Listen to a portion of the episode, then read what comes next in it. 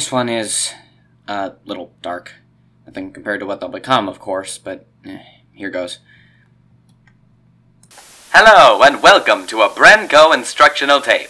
There are many of these, each covering a vital section of proper etiquette for employees at Branco.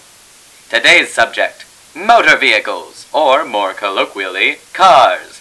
We have a Branco employee here with me to show you how to drive properly, like a model citizen.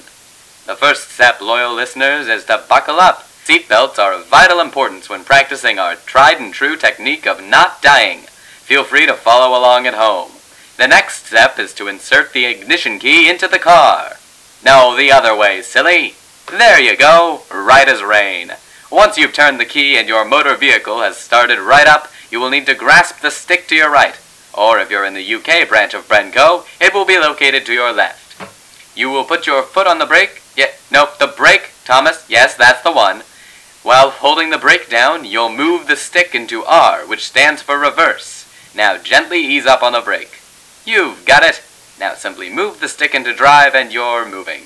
We won't be covering the gas pedal today, as that's more suited for later lessons. And Thomas, Thomas, ease up on the gas. Thomas, the brakes are right.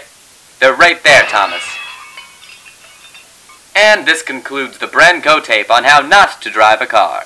Say thank you to Thomas, but he won't be helping us out any longer as he's earned himself a lifelong trip to the penitentiary. You can't bring that child back to life. That's all for now, hard workers, but remember, We know what's best. Branco.